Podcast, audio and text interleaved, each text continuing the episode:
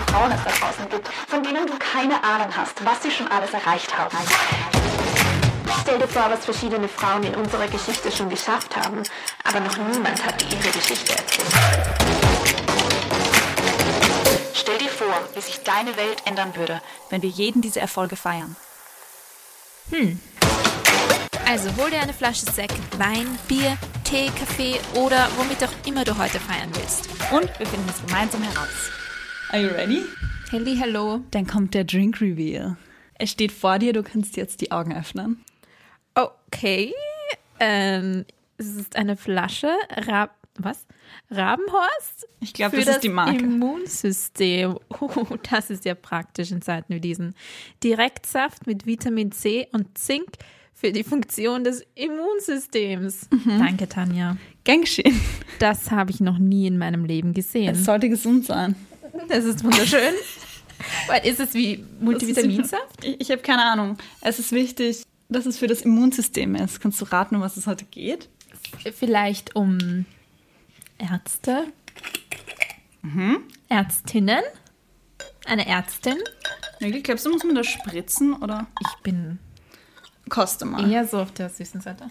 Ich würde es nicht spritzen. Okay, warte, ich Aber tue mir ein bisschen Wasser rein. dir. Stoßen wir an. Auf wen auch immer du mir jetzt vorstellen wirst. Okay.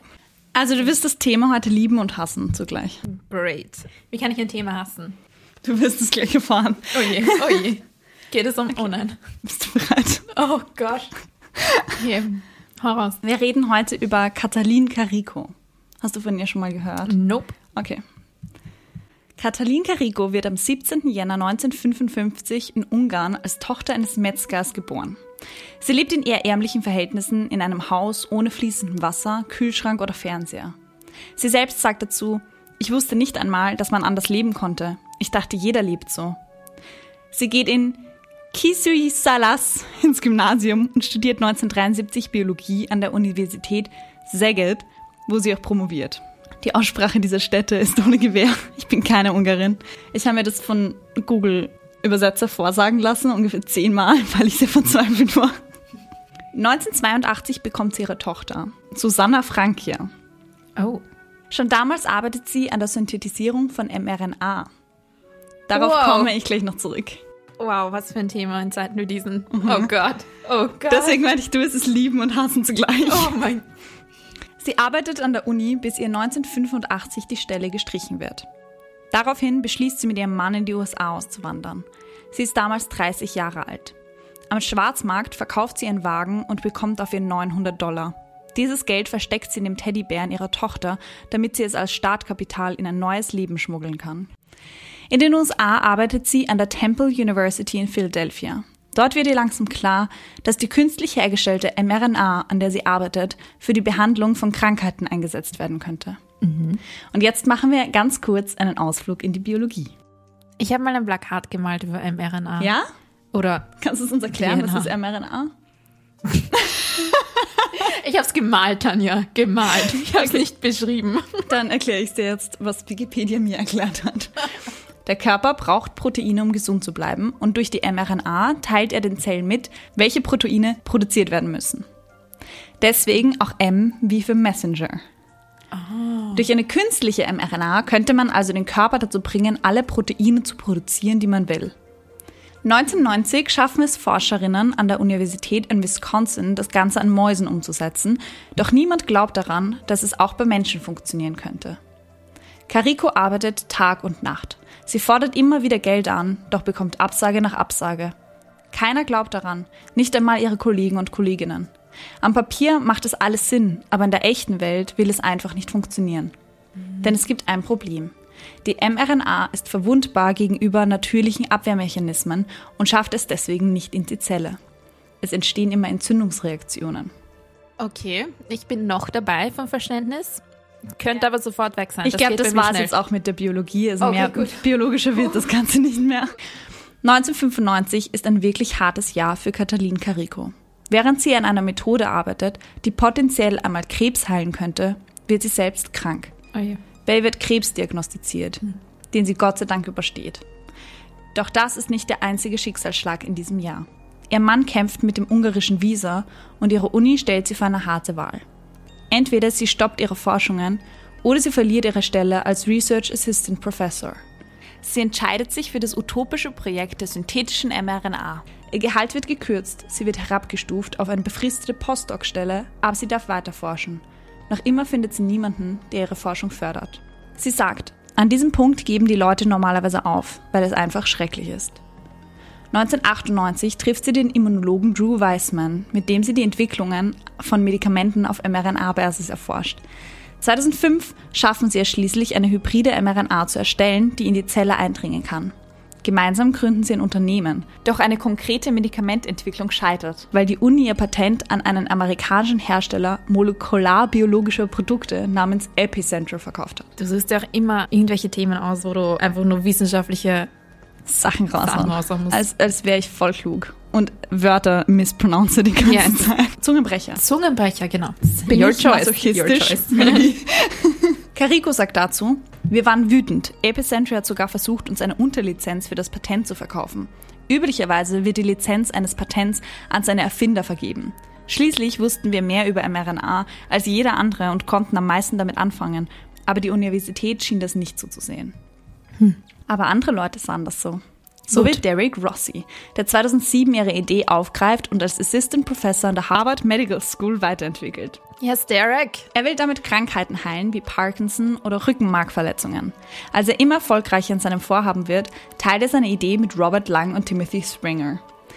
Nach einem langen Meeting sagt Lang zu Rossi, I think you could do a lot better than that. I think you could make new drugs, new vaccines, everything. Innerhalb von ein paar Monaten gründen die drei 2010 eine neue Firma, das Biotech-Unternehmen Moderna. Oh mein Gott. In derselben Zeit wird in Mainz, Deutschland, ebenfalls eine Firma von einem Ehepaar aufgebaut. Uga Shahin und Özlem Türeci gründen 2008 die Firma Pfizer. BioNTech. Ach so, du, grad- du hast gerade BioNTech schon gesagt. Nein, das war ein Biotech-Unternehmen, Moderna.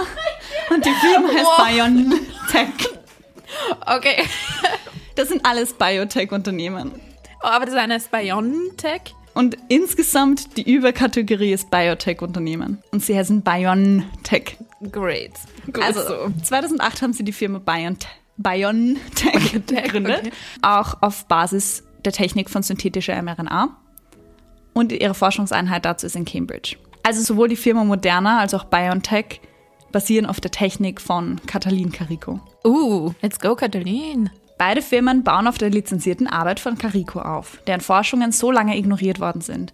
Schlussendlich bekommt sie ein Jobangebot von beiden Firmen. 2013 nimmt sie das von BioNTech an und übersiedelt nach Mainz, wo sie Senior Vice President des Unternehmens wird und noch immer ist. Wow, wer, warte, 55 hast du gesagt. Das heißt, sie ist jetzt. Sie ist jetzt, glaube ich, ungefähr 65. Ja, Ja. ich wollte nicht rechnen. Aber damals hatte die Firma noch nicht einmal eine eigene Website, also sie war noch lange nicht sehr erfolgreich. 2013. Mhm. Ja. Die beiden Firmen arbeiten sehr unterschiedlich zueinander. Moderna bekommt enorm hohe Förderungen, ca. 2 Millionen Dollar. Eine weitere Biotech-Firma kauft Anteile von ihnen und sie kooperieren in einigen Forschungen. Das Unternehmen Pfizer. AstraZeneca. Wann kommt Pfizer endlich? Es ist noch nicht da. Okay, Sorry. okay, okay, Au- Außerdem existiert Pfizer schon viel länger als irgendwas davon. Pfizer gibt schon seit 19, ich schaue jetzt nach, ich glaube es ist 1999 gewesen. Oh, lol, war nicht 1999. Gott sei Dank habe ich nachgeschaut. Es wurde gegründet 1849. Close enough, oder? Ah, AstraZeneca wurde 1999 gegründet. That's it. Es sind sehr viele Zahlen. Okay, also Pfizer existiert schon sehr viel länger als irgendwas davon. Hätte ich wissen können. Hätte ich wissen müssen. BioNTech dagegen erzeugt eigentlich nichts, publiziert dafür regelmäßig Forschungen. Sie werden mit rund der Hälfte finanziert, also eine Million Dollar. Sie nennen das Ganze U-Boot-Modus, da sie nicht auffallen wollen. 2013 eröffnen sie, dass sie in der Heilung für Krebs arbeiten und mittlerweile haben sie 13 Präparate in klinischen Versuchen. Als sie im Oktober 2019 auf den Markt gehen, war ihr Marktwert bei 3,4 Millionen Dollar. Weniger als die Hälfte als bei Modernas Markteintritt. Schon damals kündigen sie an, dass durch die mRNA-Methode im Falle einer Pandemie extrem schnell ein Impfstoff hergestellt werden könnte. Uhu. Doch damals dachte noch niemand daran und ihr Hauptaugenmerk war beim Produzieren einer Heilung für Krebs. Well, am 30. Dezember 2019 bricht in Wuhan, China, Covid-19 Ach so, aus. ich dachte, oh, Ist was passiert, oder? Was ist da passiert? Ja, die Geschichte kennen wir alle bereits, das muss ich jetzt nicht näher erklären. Wieso? Bitte erzähl mir. Nein, bitte erzähl es mir. Was Ich, ist ich passiert? möchte diese Geschichte nicht hören. Wir haben sie alle 10.000 Mal gehört. In Deutschland treffen sich kurz darauf die Vorstände von BioNTech. Der CEO sagt, We understood that this would become a pandemic. I told them we have to deal with a pandemic which is coming to Germany. Noch bevor das Virus Europa erreicht, starten sie das Projekt Lichtgeschwindigkeit, um einen Impfstoff zu entwickeln, der tausende Leben retten soll. Sie arbeiten Tag und Nacht daran in einer Zeit, wo noch niemand in Deutschland oder Österreich auch nur daran denkt, dass es uns einmal betreffen könnte. Meine Oma schon, muss ich an dieser Stelle einwerfen. Die hat das im Jänner gesagt und Ja. sie hat gesagt, es wird eine Pandemie und es wird zu uns kommen. Und wir alle so, please. She knew. Ja, ja she knew. BioNTech wusste es auch schon. Und Gott sei Dank wusste es BioNTech schon, weil damals haben sie schon begonnen, einen Impfstoff zu entwickeln. Hätten sie erst damit begonnen, wenn wir es gecheckt haben. Oh, ich habe es noch immer nicht gecheckt, also. One is Covid-19. Sagst du dich das nicht ab und zu aus? Was ist das Was eigentlich? ist Covid-19 eigentlich? I don't get it. Beide Firmen produzieren einen Impfstoff gegen Covid-19. Sie unterscheiden sich in chemischer Struktur, Herstellungsweise und wie die mRNA in die Zelle kommt.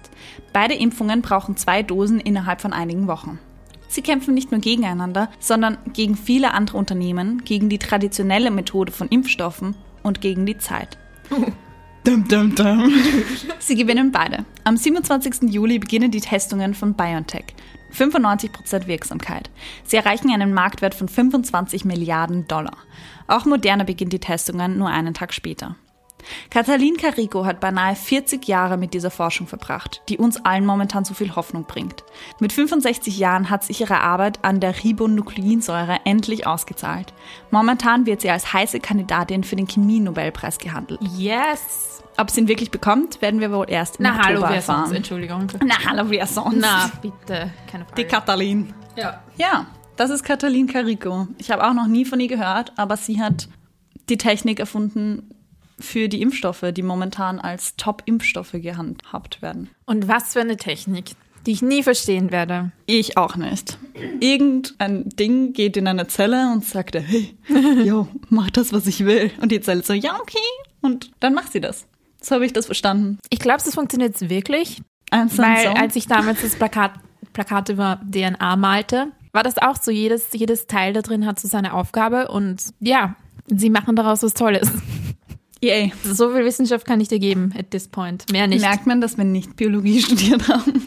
und Maybe. alles verdrängt, was wir jemals gelernt haben über Biologie. Ja, deswegen meinte ich, du wirst es hassen und lieben gleichzeitig, weil lieben, weil echt cool, was die Frau gemacht hat, aber hassen, weil obvious reasons. Ich hasse es definitiv nicht. Ich liebe, dass ich das weiß. Ich mag die Message dahinter, also dass sie angefangen hat, vor so vielen Jahrzehnten daran zu arbeiten und dass das jetzt so wichtig ist und es kann manchmal so schnell gehen und das ist alles einfach so schnell gegangen. Und es ist wieder mal eine Story von einer Frau, die an sich selber glauben musste. Und wie viele Jahre später haben wir jetzt diese Situation, in der wir gerade sind?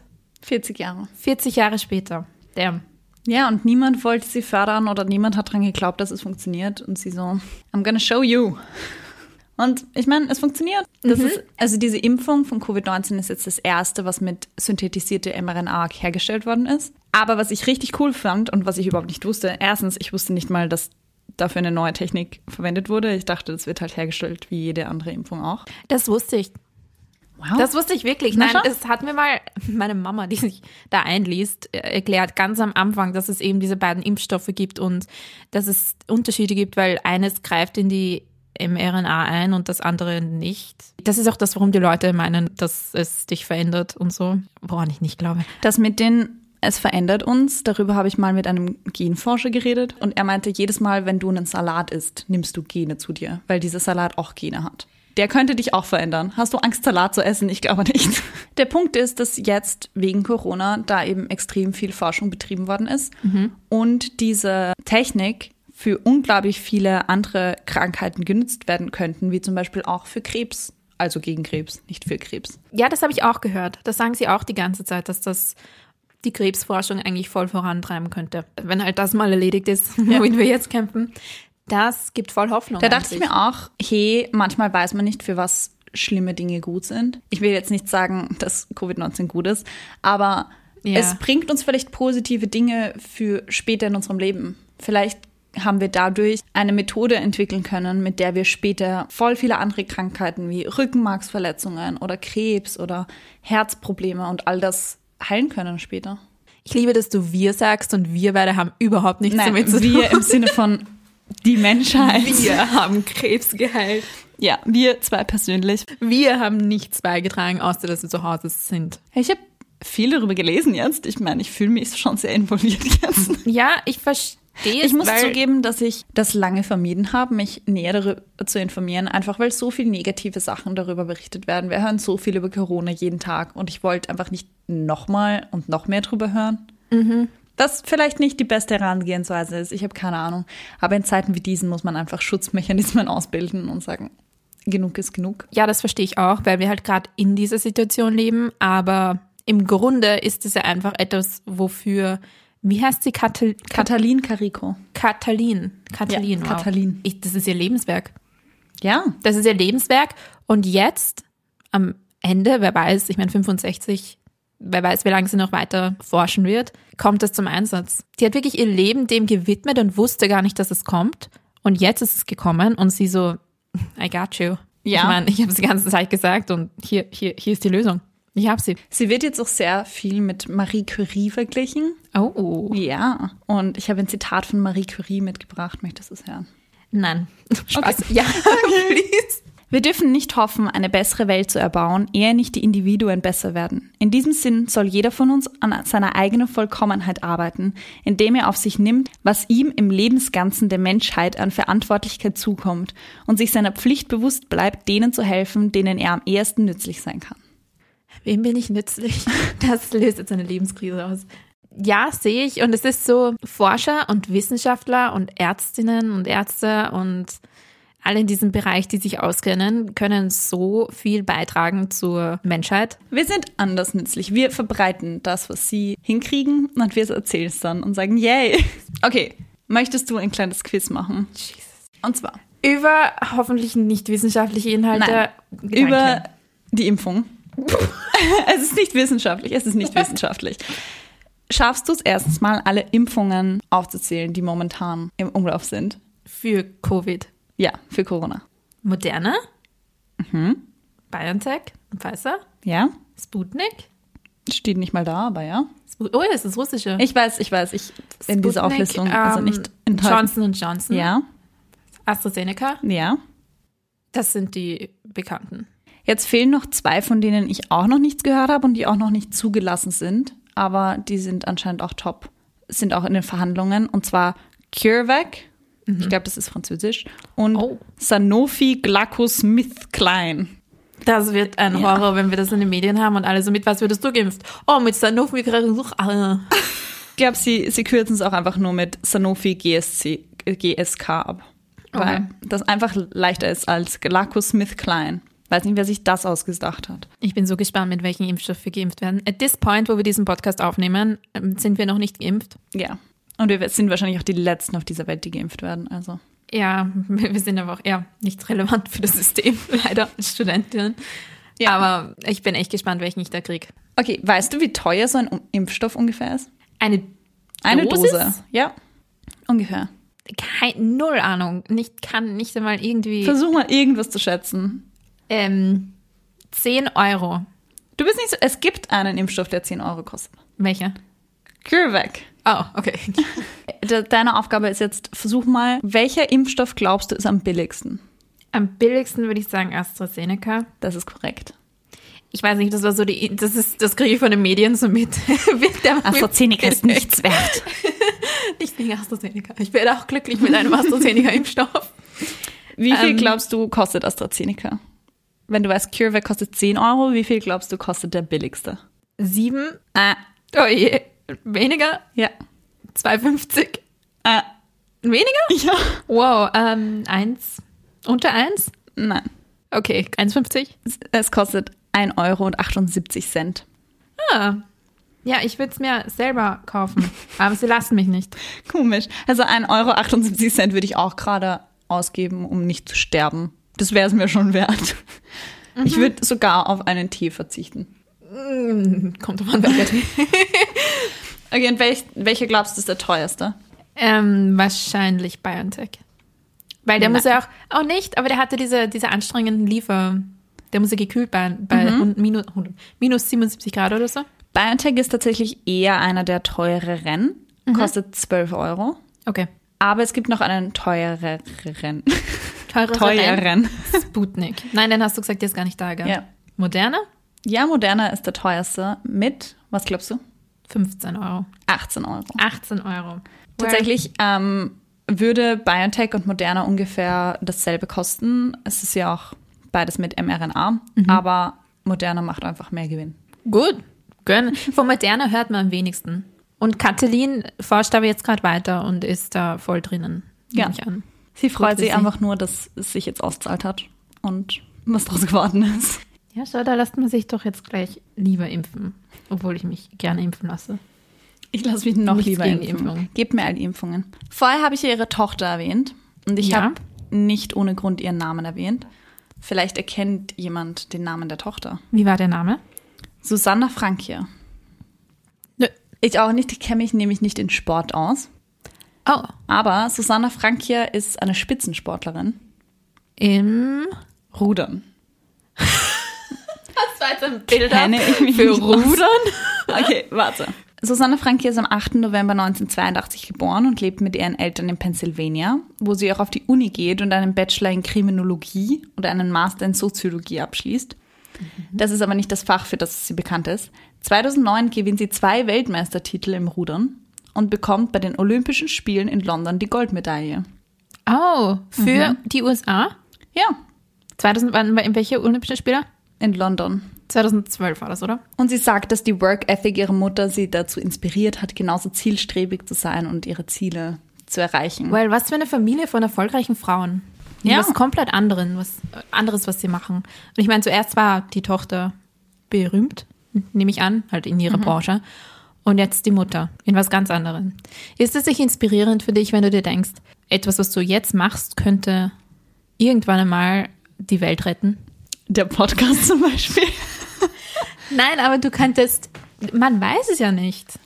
Weil sie, Ja. okay, in ihrer, wenn sie einen Impfstoff entwickelt und daran arbeitet, vor allem, es ging ja um Krebsforschung, oder?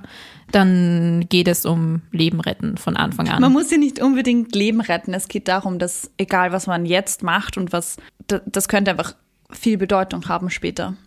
In deinem Leben, im Leben von anderen Leuten. Und dass man manchmal einfach nicht aufgeben sollte, auch wenn Leute nicht dran glauben. Dass es genug sein sollte, dass man selbst daran glaubt und man nicht immer darauf wartet, dass alle anderen sagen, ja fix. Finde ich auch. Ja, wenn du überzeugt bist davon. Ich kann es in ihrer Branche nicht nachvollziehen, weil ich keine Ahnung habe von dem ganzen Zeug.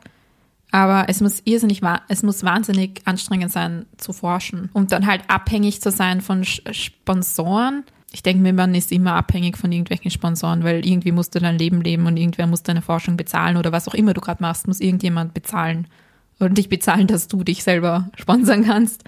Und ich verstehe komplett, dass sie, was meintest du, sie hatte ein Jahr, wo sie komplett aufgeben wollte oder wo es halt ein ziemlich Ja. hartes Jahr, 95, war es 95? Das war Wo ihr Mann, ihr Mann sollte zurück nach Ungarn? 1998. war das. 1998. Nein. Lol, Struggle, 1995, du hast recht. Ja, habe ich aufgepasst, ha? Ja, ja. Ein Sternchen für dich. Danke, danke, danke. Ähm, und dann sind wir wieder bei dem Thema halt, dass du nicht aufgibst. Ja. Auch wenn alles gegen dich steht. Ich meine, die Uni hat sich vor die Wahl gestellt. Entweder du gibst dieses Projekt auf, das eigentlich überhaupt keine Zukunft hat, oder du bekommst weniger Gehalt, dir wird deine Stelle gestrichen, du wirst kein Professor. Sie war eigentlich dabei, quasi Professor an dieser Uni zu werden und hat das aufgegeben, um an etwas zu forschen, an das niemand geglaubt hat, außer sie. Wow. Allein deswegen gehört auf jeden Fall der Nobelpreis, weil andere, die vielleicht jetzt mehr dazu beigetragen haben, weiß ich nicht, kenne ich mich nicht aus, aber die erst später dazugekommen sind oder jetzt im Endspurt, ja, eh schön, aber halt, das war halt nicht ein ganzes Lebenswerk. Und wer weiß, ob das überhaupt so existieren würde, wenn sie, da, wenn sie damals nicht hinter sich selbst gestanden wäre. Ja, und ich finde das unglaublich stark zu sagen, ich glaube daran so sehr, dass ich alles dafür aufgebe. Glaubst du, war es eine Intuition, die sie hatte? War das so ein, ein Bauchgefühl, das sie hatte? Sondern sie wusste, es muss weitergehen, irgendwie, auch wenn alles gegen, dagegen spricht oder wenn die Optionen nicht gerade nett sind, wenn sie daran weiterarbeitet. Vielleicht gab es da in ihr so eine Stimme, die meinte, nein, nein, bitte bleib dran, man wird es brauchen. Ja, möglicherweise. Ich habe mich auch gefragt, vielleicht hat das mitgespielt, dass sie in demselben Jahr mit Krebs selbst gekämpft hat. Ah ja, stimmt. Dass sie dann meinte, hey, ich weiß selbst, wie grauenhaft das ist. Und bei mir war es quasi nur ein kurzer Scare, aber bei anderen Ja. Leuten ist das ein Kampf um Jahre, Jahrzehnte. Ja, um sie ein hat so einen Taste davon bekommen und das hat anscheinend schon gereicht dafür, dass sie sagt, nein, ich muss da bleiben, ich muss dranbleiben. Ich bin gespannt, was das in der Zukunft bedeutet, eben für die Krebsforschung. Wenn all das, was wir gerade durchmachen, vorbei ist, was dann passiert mit diesen ganzen Entwicklungen. Weil es heißt ja auch überall, dass was jetzt entwickelt wurde oder die Schnelligkeit, in der dieser Impfstoff oder diese Impfstoffe entwickelt wurden. Klar, sie arbeitet schon seit 40 Jahren daran, aber grundsätzlich der Impfstoff an sich wurde erst seit Corona entwickelt, seit dieser Zeit. Und dass das so irrsinnig schnell ist für einen Impfstoff, weil alle einfach daran gearbeitet haben zusammen, weil es eine Ja. Lösung geben hat müssen. Und was möglich wäre, wenn, oder was möglich sein wird, wenn man mit dieser Einstellung in die Zukunft, in der Zukunftsforschung betreibt. Ja, ich meine, das hat ja jeder finanziert. Alle haben da so viel Geld und Energie und Zeit reingepumpt, weil es alle betroffen hat. Es war so ein, wir ziehen alle gemeinsam am selben Strang. Ja. Aber auch das, allein wie viel Geld diese Unternehmen jetzt einnehmen durch diese ganze Corona-Sache, dieses ganze Geld können sie ja später in andere Projekte investieren und für andere Forschung verwenden. Für Ja, das sie. Das Geld ja niemals sonst gehabt hätten. Wer weiß, was Kat Katalin, fuck, Kathleen, Katalinia. Katalinia, Katalin. Katalin, oh je. Katalin Und du hast mich leistet. ausgelacht, weil ich halt Chipsud, ja. nicht aussprechen konnte. Weil Aber Katalin ist zu viel. Katalin, es ist, ja, es ist hart. Katalin. Ihren Nachnamen probiere ich gar nicht. Katalin? Katalin, ja. Ich werde mir den Namen aufschreiben, sonst. Katalin Carico. Jetzt haben wir es. Wer weiß, was sie machen wird. In Zukunft noch.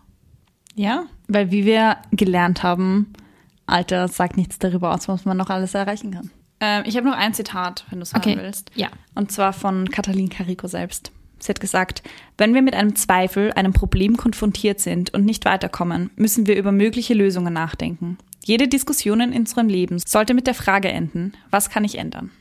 Jedes Problem in unserem Leben sollte mit der Frage enden, was kann ich ändern? Ja, jede Diskussion. Kannst du es nochmal vorlesen? Ich muss mich mehr konzentrieren. Wenn wir mit einem Zweifel, einem Problem konfrontiert sind und nicht weiterkommen, müssen wir über mögliche Lösungen nachdenken. Jede Diskussion in unserem Leben sollte mit der Frage enden, was kann ich ändern? Oh, das ist deep. Vor allem, es ist auf so viele Lebenssituationen anwendbar, finde ich. Ja. Ich muss sagen, wie ich das gelesen habe, habe ich mich selbst ein bisschen ertappt gefühlt, weil ich, glaube ich, oft in meinem Leben schon Diskussionen geführt habe, die eigentlich nirgends hingeführt haben. Weil ich mich am Schluss nicht gefragt habe, was kann ich ändern, sondern Da bin ich das komplette Gegenteil. Bei mir ist es so, wenn ich eine Diskussion führe oder einen Streit oder ich mag streiten, das Wort Streit nicht unbedingt, weil ich sehe alles eher so als Diskussion. Ähm, mein Leben ist eine Diskussion. es ist eine Diskussion. Dann brauche ich am Ende so ein Fazit. Ich brauche am Ende so, das haben wir gelernt und so werden wir jetzt unser Leben fortführen. Das ist irgendwie, das machen aber viele nicht und damit komme ich überhaupt nicht zurecht. Ja, es ist eigentlich voll klug. Ich mag überhaupt nicht, wenn ein Streit einfach ins Leere geht oder wenn er einfach aufhört. Ich so, nein, ich brauche so einen offiziellen Abschluss. Das ist generell immer schwierig, finde ich, bei Diskussionen oder Streit oder wie auch immer man das definieren möchte. Wann hört man damit auf? So, vor allem, wenn man auf keinen Konsens kommt. Man könnte für immer weiter streiten, aber das bringt nichts. Wie bei Covid, das geht auch für immer weiter. Wow! Der took a turn. Ja, aber es ist so. Ich meine, du kannst immer weitermachen und es gibt so viele Impfgegner. Und ich meine, sie hat eine Lösung. Sie hat eine Lösung. Es gibt die Lösung, es ist die Impfung. Und dann gibt es so viele, die meinen, nein, Es gibt einen Lösungsansatz. glaubst du nicht, dass die Impfung die Lösung ist? Ich weiß es nicht, aber es ist mehr als nichts. Weil was soll sonst die Lösung sein? Dass wir uns alle isolieren Nein. für den Rest unseres Lebens? Definitiv nicht. Und das ist mein Problem. Oh, jetzt wird das, jetzt wird äh, kontrovers. Oh Gott. Aber das ist mein Problem mit Impfgegnern. Weil ich verstehe Leute, die sagen, okay, aber das ist ja nicht die Lösung für alles, weil es hilft dir nicht hundertprozentig und ich kann es ja noch immer übertragen und bla bla bla bla bla. Aber was ist dein Lösungsansatz? Ich mag Leute nicht, die sagen, deinen Lösungsansatz mag ich nicht, aber ich habe auch keinen Lösungsansatz. Ja, eh. Das machen wir gar du bist nicht. nicht hilfreich. Das ist das, das, das ist das, was ich meine. Ich hasse es, wenn Diskussionen ins Leere gehen und das ist einfach ein, es kommt nichts raus. Ich habe kein Problem damit, wenn Leute nicht meiner Meinung sind. Aber dann gib mir doch bitte auch einen Lösungsansatz oder einen Vorschlag, was man ändern könnte. Denn so bleiben kann es ganz offensichtlich nicht. Und das ist wieder das Zitat von Carico, so schön Diskussion, aber was kann ich ändern? Du kannst Ja. nicht sagen, ich will das nicht machen, was du vorschlägst, aber wa was dann? Wa- Was? Eben, du kannst dich, wenn es deine Entscheidung ist, dass du dich für den Rest deines Lebens in deiner Wohnung einsperrst und nie wieder das Haus verlässt, okay, Fine by me. go for it. Aber leb nicht normal weiter und gefährde alle anderen dadurch. Also ich bin da sehr auf Katalins, Katalin Caricos Seite. Über was wir noch überhaupt nicht geredet haben, ist, wie sie von Ungarn in die USA ausgewandert ist. Mit ihren Teddybären und den 900, Das was war war's? der Teddybären-Tochter und nicht die eigene, aber ja. Kannst du das nochmal wiederholen? Sie ist, Sie ist ausgewandert aus Ungarn ja, und das war halt einfach nicht so einfach. Und deswegen hat sie einen Wagen verkauft und hat dafür Geld bekommen und hat das Geld in einem Teddybären versteckt, um es quasi zu schmuggeln, damit sie dort ein neues Leben anfangen kann. Das heißt, sie hat sich dort ein neues Leben für 900 Dollar aufgebaut. das ist der American Dream, wirklich. Du gehst mit nichts in die USA und dann baust du dir was auf und wirst weltberühmt und kriegst den Nobelpreis. Ja, ihre Tochter ist auch berühmt, also Mm, ja. die Familie hat es geschafft. Die haben eine goldene Medaille bei Olympischen Spielen. Und vielleicht bald einen Nobelpreis. Hoffentlich einen Nobelpreis. Was sind die Nobelpreisverleihungen? Im Oktober wird es bekannt gegeben, wer den Nobelpreis bekommt. Die Verleihungen sind eh später. Aber im Oktober weiß man, wer es wird. Wie viele Frauen gab es schon Nobelpreisträgerinnen in dieser Kategorie? In dieser Kategorie Naja, Literatur ist was anderes. Kategorie ist ja, was ist die Kategorie? Bio? Chemie. Chemie. Chemie, sagt man, du sagst du Chemie oder Chemie? Ich sag Chemie, aber ich weiß, dass man Chemie sagen soll. Was? Ja, es ist wie China und China. Du solltest eigentlich China sagen, wenn du korrekt sprichst. Aber wir alle China. Okay, insgesamt haben sieben Frauen den Chemie-Nobelpreis bekommen und die erste war eben Marie Curie, mit der sie sehr oft verglichen wird. Ah ja. Wusstest du, dass Curies Tochter einen Nobelpreis bekommen hat? Nein. 1935 hat Marie Curies Tochter Irene Jolie Curie, Joliot Curie, Joliot, mit ihrem Ehemann einen Chemie-Nobelpreis bekommen. Zwei Nobelpreisträgerinnen. Das ist etwas, das ich nie in meinem Leben erreichen werde. Ich meine, ich bin ziemlich offen gegenüber all, alles, was ich erreichen kann, aber da bin ich mir ziemlich sicher, der Chemie-Nobelpreis wird's nicht. Vielleicht wird es der Literaturnobelpreis, Franziska. Ja, eher noch als Chemie. Da habe ich wirklich überhaupt keinen Ansatz. Ja, nein, das wird niemals passieren. Das ist aber auch ganz ehrlich nicht. Ich überlasse den Chemie-Nobelpreis gerne Katalin Carico. Ich Ja, bin es ist so, nicht ich so, als so würden wir nicht frei. an uns glauben. Es ist eher so, dass Das ist nicht mein Ziel im Leben. Ich finde, man muss sich selbst auch, man muss selbst auch akzeptieren, wo nicht die Stärken von einem selbst liegen. Genau, unsere Stärken liegen beim Unterstützen von Katalin. Kat Katalin Carico. Katalin. Ja. Aber wer weiß, wo uns das Leben hinführt, Tanja. Ja. Vielleicht in 40 Jahren du und ich so Nobelpreisträgerinnen in Chemie. Sag niemals nie. In dem Fall glaube ich. In dem Fall kann man das Wort korrekt anhören. Das könnte man in den Duden schreiben als Definition, diesen Beispielsatz für das Wort nie. Franziska wird nie den Chemie-Nobelpreis gewinnen. Nein, also ja, korrekte Aussage. ja, korrekt. Aber ich meine, ich gönn's Katalin Carico definitiv. Sie wird wahrscheinlich schon enorm viel Geld verdient haben. Allein. Wenn du dir, genau, wenn du dir denkst, sie hätte 900 Dollar. Waren es Dollar? Ja. Und jetzt ist sie wahrscheinlich steinreich. Jetzt ist sie wahrscheinlich. Oder auch nicht. Vielleicht Naja. kriegt sie eine ganz normale Salary. Vielleicht kriegt sie ein normales. Aber ich meine, sie ist. Vice President in einer Firma, die einen Marktwert von Milliarden Dollar hat. Glaubst du nicht, dass sie mehr als ein paar hundert Euro hat? Wer ist President? Der sie sollte CEO. President werden. Naja, die Gründer von BioNTech sind das Ehepaar. Das deutsche Ehepaar. Wusstest du, dass BioNTech deutsch ist? Ja. Ich nicht. Ich Ganz schon. offensichtlich wusste Oh ja, ich das haben sie immer gesagt. Es gibt einen deutschen Impfstoff und es gibt einen amerikanischen Impfstoff. Ja, also Tanja, wo warst du bitte? Ich war- ich hab im gesagt, ich- April ja. 2020. Ich hab- Seit wann haben wir Impfstoffe? Das war das 16. Thema. April Der deutsche Impfstoff und der der, im, amerikanische im und der Juni russische. haben sie es erst versucht zu testen. Also im April war Oh, er definitiv noch nicht da. Dann war es. du, ich habe keine. Zeiteinschätzung von das letzte Jahr einfach ein. Dieses und letztes Jahr ist für mich verschwommen. Ja, und jedes einzelne Monat ist verschwommen. Ja. Es gibt diverse Lockdowns. Ja. Im zweiten Lockdown war es definitiv der amerikanische und der deutsche Impfstoff. Naja, aber Und Johnson dadurch, Johnson dass sie ihre Forschungseinheit in Cambridge haben und auch relativ viele in England machen und auch ähm, die Engländer sehr viel mehr Impfeinheiten bekommen haben, weil sie es in Cambridge erforscht haben, habe ich irgendwie das Ganze mit England verbunden und nicht mit Deutschland. Pfizer? Nein, BioNTech. Ja, das ist ja dasselbe, oder? Nein, das sind zwei verschiedene Firmen. BioNTech, ach, so kenne ich mich nicht aus. BioNTech und? Pfizer heißt das doch. BioNTech, also der Impfstoff ist von BioNTech und Pfizer, aber das sind zwei verschiedene Firmen, die quasi kollaboriert haben, um den Impfstoff zu entwickeln, weil sie wussten zum Beispiel, dass Moderna viel mehr Ressourcen hat und sie gegen Moderna nicht ankommen würden, jeweils alleine. Deswegen haben sie sich zusammengeschlossen und gemeinsam gekämpft. Was für ein Struggle, von dem wir nicht wirklich was mitbekommen haben. Also schon, wenn du dich dafür interessierst. Ja. Aber nur so oberflächlich, das ist ja ein, ein Krimi, der da hinter der Bühne stattgefunden Ja, hat. kann- ich habe, es gibt so viele Sachen da dahinter. Das ist, war ein Kampf, das war richtig, richtig heftig hinter den Kulissen eigentlich. Ugh. Glaubst du, dass wenn diese, also für alle Personen, die nicht vertraut sind mit wie Podcasts funktionieren, normalerweise nimmt man Episoden im Vorhinein auf und nicht einen Tag bevor es erscheint. Kann auch passieren, aber wir versuchen. ja. Wir versuchen nicht Idealerweise sofort passiert es nicht einen Tag davor. Das heißt, glaubst du, wenn diese Episode rauskommt, dass wir schon geimpft sind? Äh, ich glaube, wir sind so kurz davor. Ich würde es mir so sehr wünschen, aber Klar. ich glaube nicht. Ich kann es überhaupt nicht sagen, weil ich dachte mir, dass ich jetzt schon geimpft bin. Im, im Lockdown 2, im Herbst. Was geheißen hat, sie fangen im Jänner an zu impfen. Dachte ich mir, ja klar, April bin ich geimpft. Hat's, hat's mal geheißen? Ja. Schau mich nicht so an. Nein, das, das ist wahr. Reden wir doch mehr über die Frau.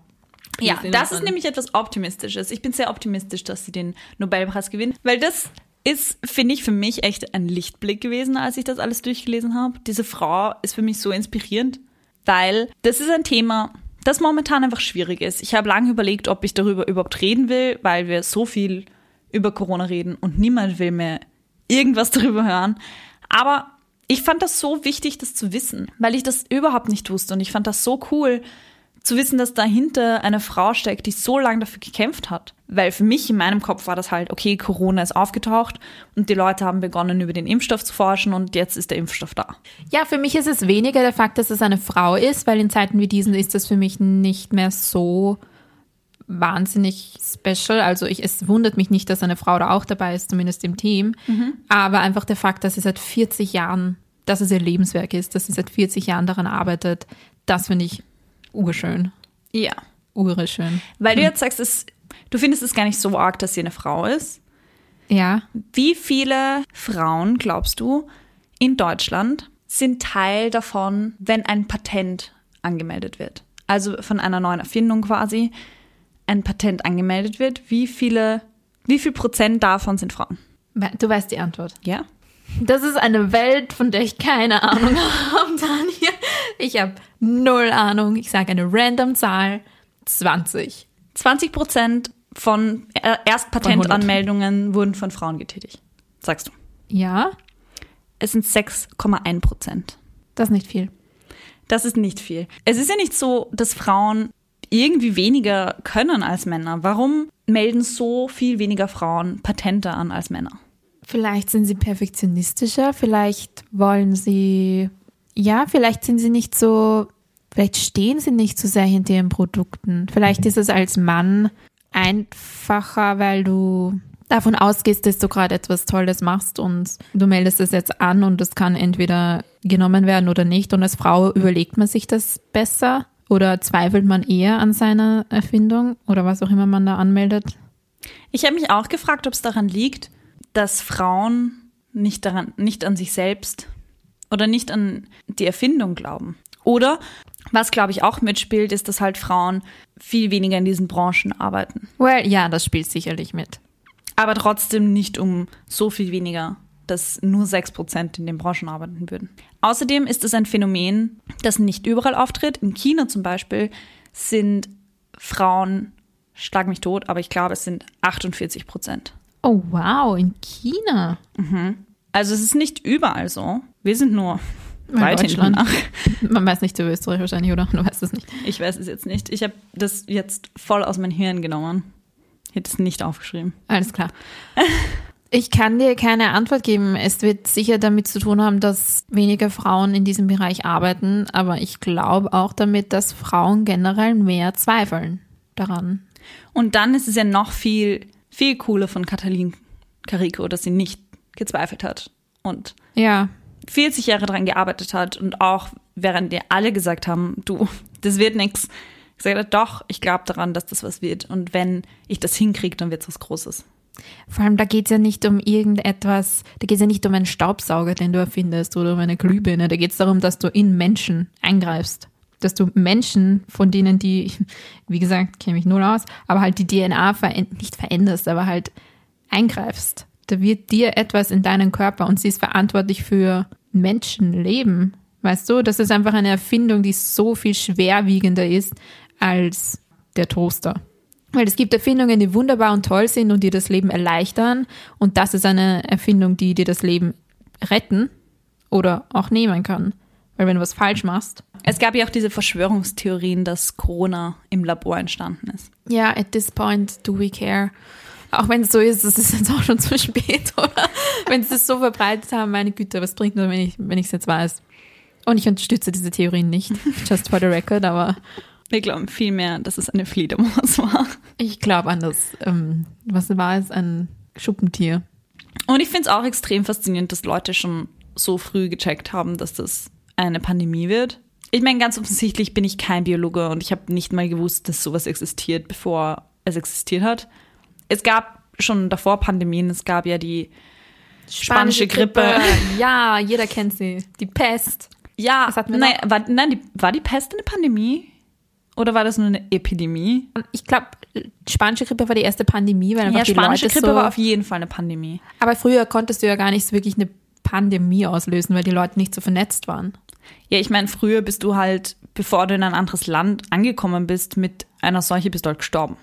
Weil das hat halt Damn. zehn. Naja, wenn das braucht zwei Wochen, um in ein anderes Land zu reisen, weil du mit einem Pferd reitest, stirbst du in den zwei Wochen, bevor du dort ankommst. Und heutzutage kommst du halt innerhalb von ein paar Stunden quasi überall hin. Und deswegen kann man die Leute viel besser anstecken. Shall we? Move to the last part.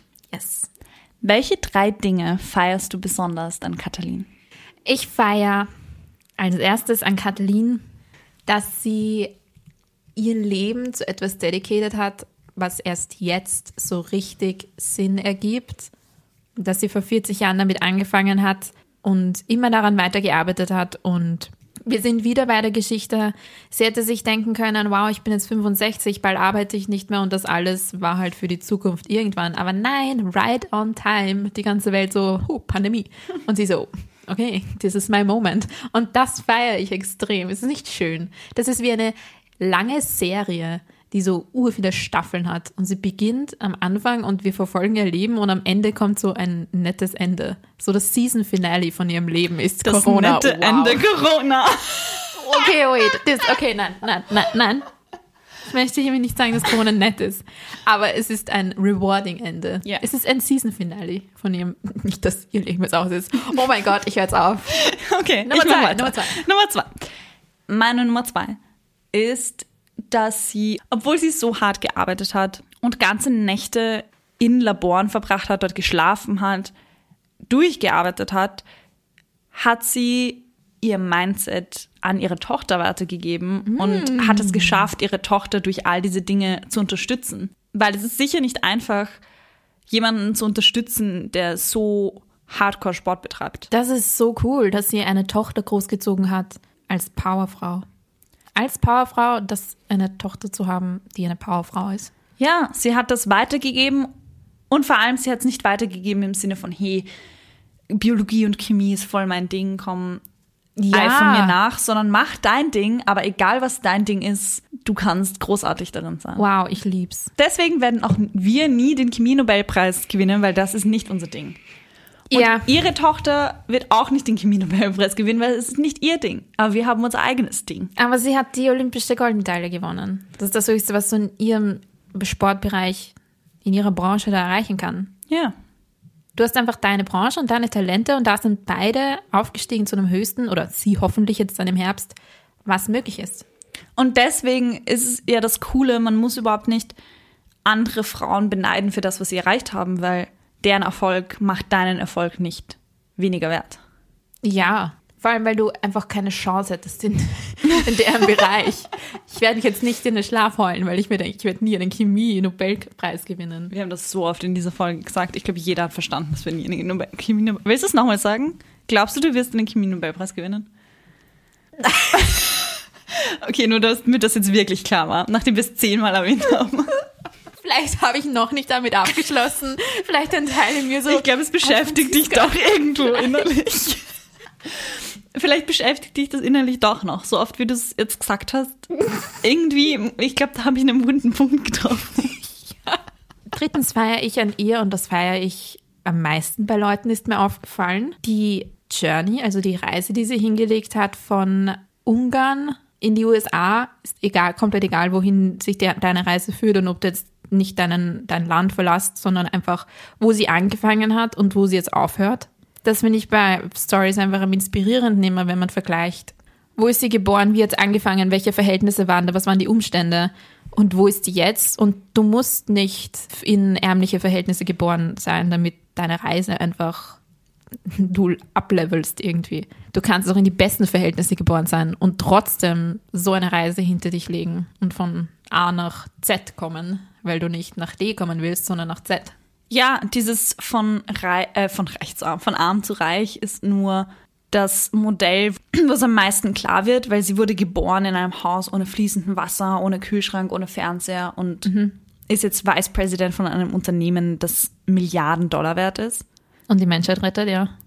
Und das. Nebensache.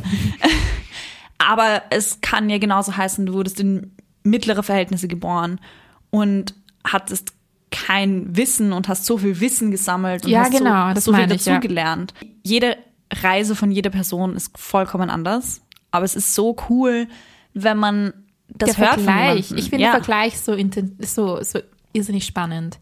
Wo hat wer angefangen? Wo ist er jetzt? Oder wo hat er, wo hat es ihn hingeführt? Es sind halt auch hingeführt. 65 Jahre vergangen dazwischen. Ja. Wo werden wir sein mit 65?